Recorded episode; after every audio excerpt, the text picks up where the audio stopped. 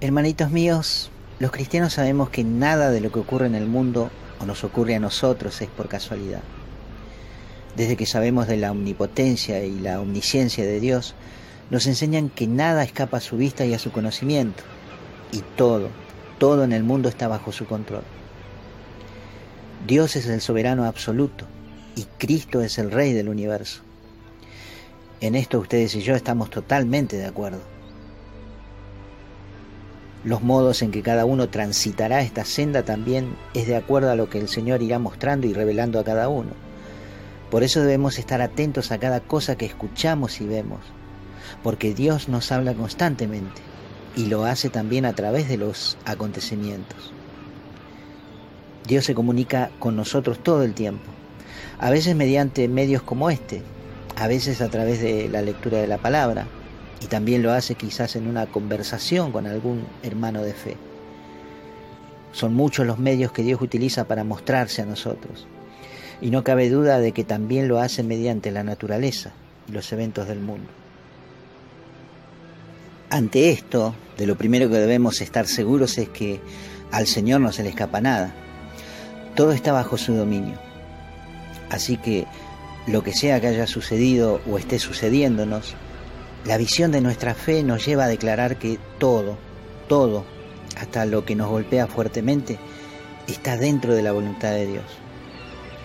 Y algo fundamental que los cristianos no debemos olvidar nunca es amar la voluntad de Dios, sea cual fuere esta. Lo que más anhelamos en esta vida es que se haga la voluntad de Dios, porque creemos que es lo mejor que puede pasar. Lo decimos todo el tiempo en el Padre Nuestro sea tu voluntad en la tierra como en el cielo. Y así sucede.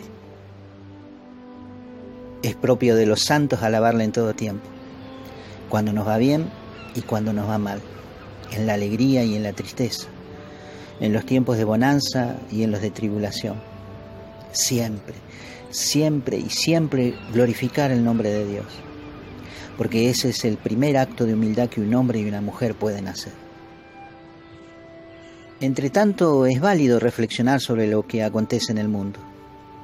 Diría yo que hasta nos corresponde como hijos de Dios, porque nuestro buen Señor Jesús nos ha dejado no solamente advertencias acerca de los engaños que el enemigo va a utilizar para hacer caer a los creyentes, sino que también habló de señales, signos visibles que se irán dando y mostrarán que tan cerca están los tiempos finales, porque habrá un fin de los tiempos, que posiblemente no sea lo mismo que el fin del mundo. La razón de las palabras del Señor es más que nada para que en el momento en que estas cosas sucedan, estemos tranquilos y confiados, pero por sobre todo velando, que significa estar amarrados a la fe en nuestro Salvador, porque en medio de tanta catástrofe surgirán falsos profetas que engañarán a muchos. Yo he meditado acerca de este engaño y lo primero que noto en las palabras del Señor es que Él lo da por hecho. Jesús nos dice que engañarán, es decir, es un hecho que así será. Quizás de entre nosotros mismos que hoy compartimos esta reflexión, algunos serán engañados. De nuestra comunidad de hermanos, de nuestro grupo o ministerio, un número importante de ellos será engañado quizás nosotros mismos lo seamos. Bueno, alguno podrá pararse hoy sobre su fe y declarar lo contrario, pero lo cierto es que este lamentable hecho va a suceder, o quizás ya esté sucediendo. No olvidemos que Simón Pedro aseguró a Jesús que no le negaría, e incluso afirmó valientemente que iría con él a la muerte, y todos sabemos lo que pasó después. No debemos desestimar el poder del enemigo ni del miedo.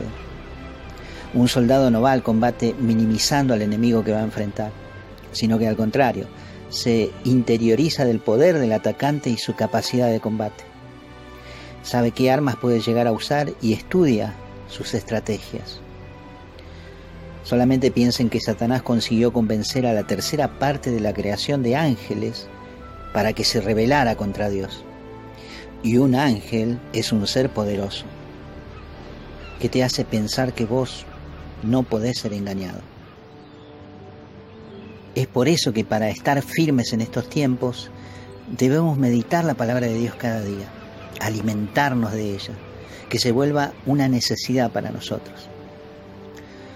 Posiblemente aún falten algunas generaciones para que los signos terribles descritos en los evangelios de Mateo 24 y Marcos 13 se sucedan, pero somos testigos en estos días de la fragilidad que el ser humano posee ante un enemigo microscópico como es el COVID-19, que ataca a través del aire y el contacto humano y arrasó con un número importante de personas en el mundo.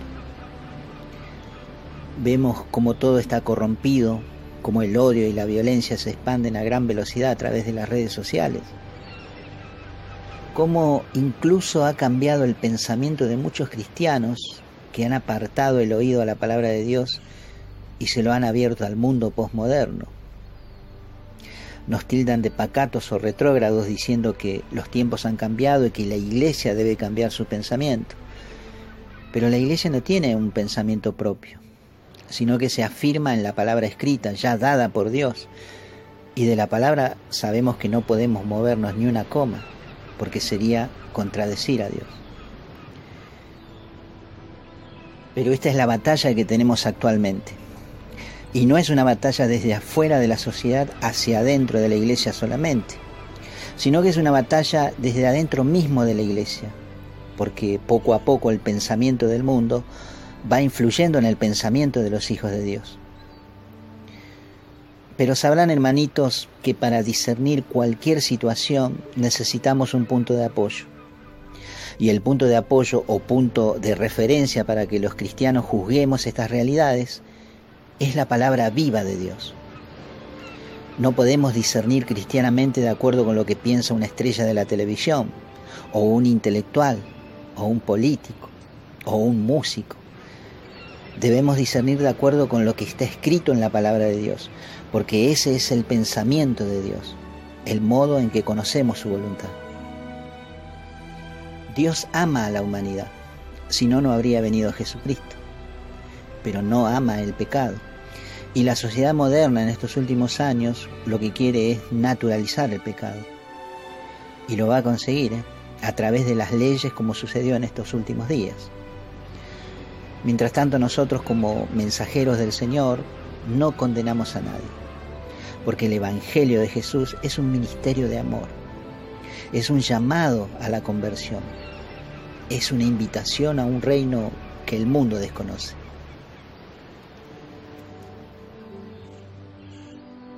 No sé si vendrán nuevas pestes, probablemente sí. Habrá guerras y más catástrofes, pero puede que generaciones más adelante.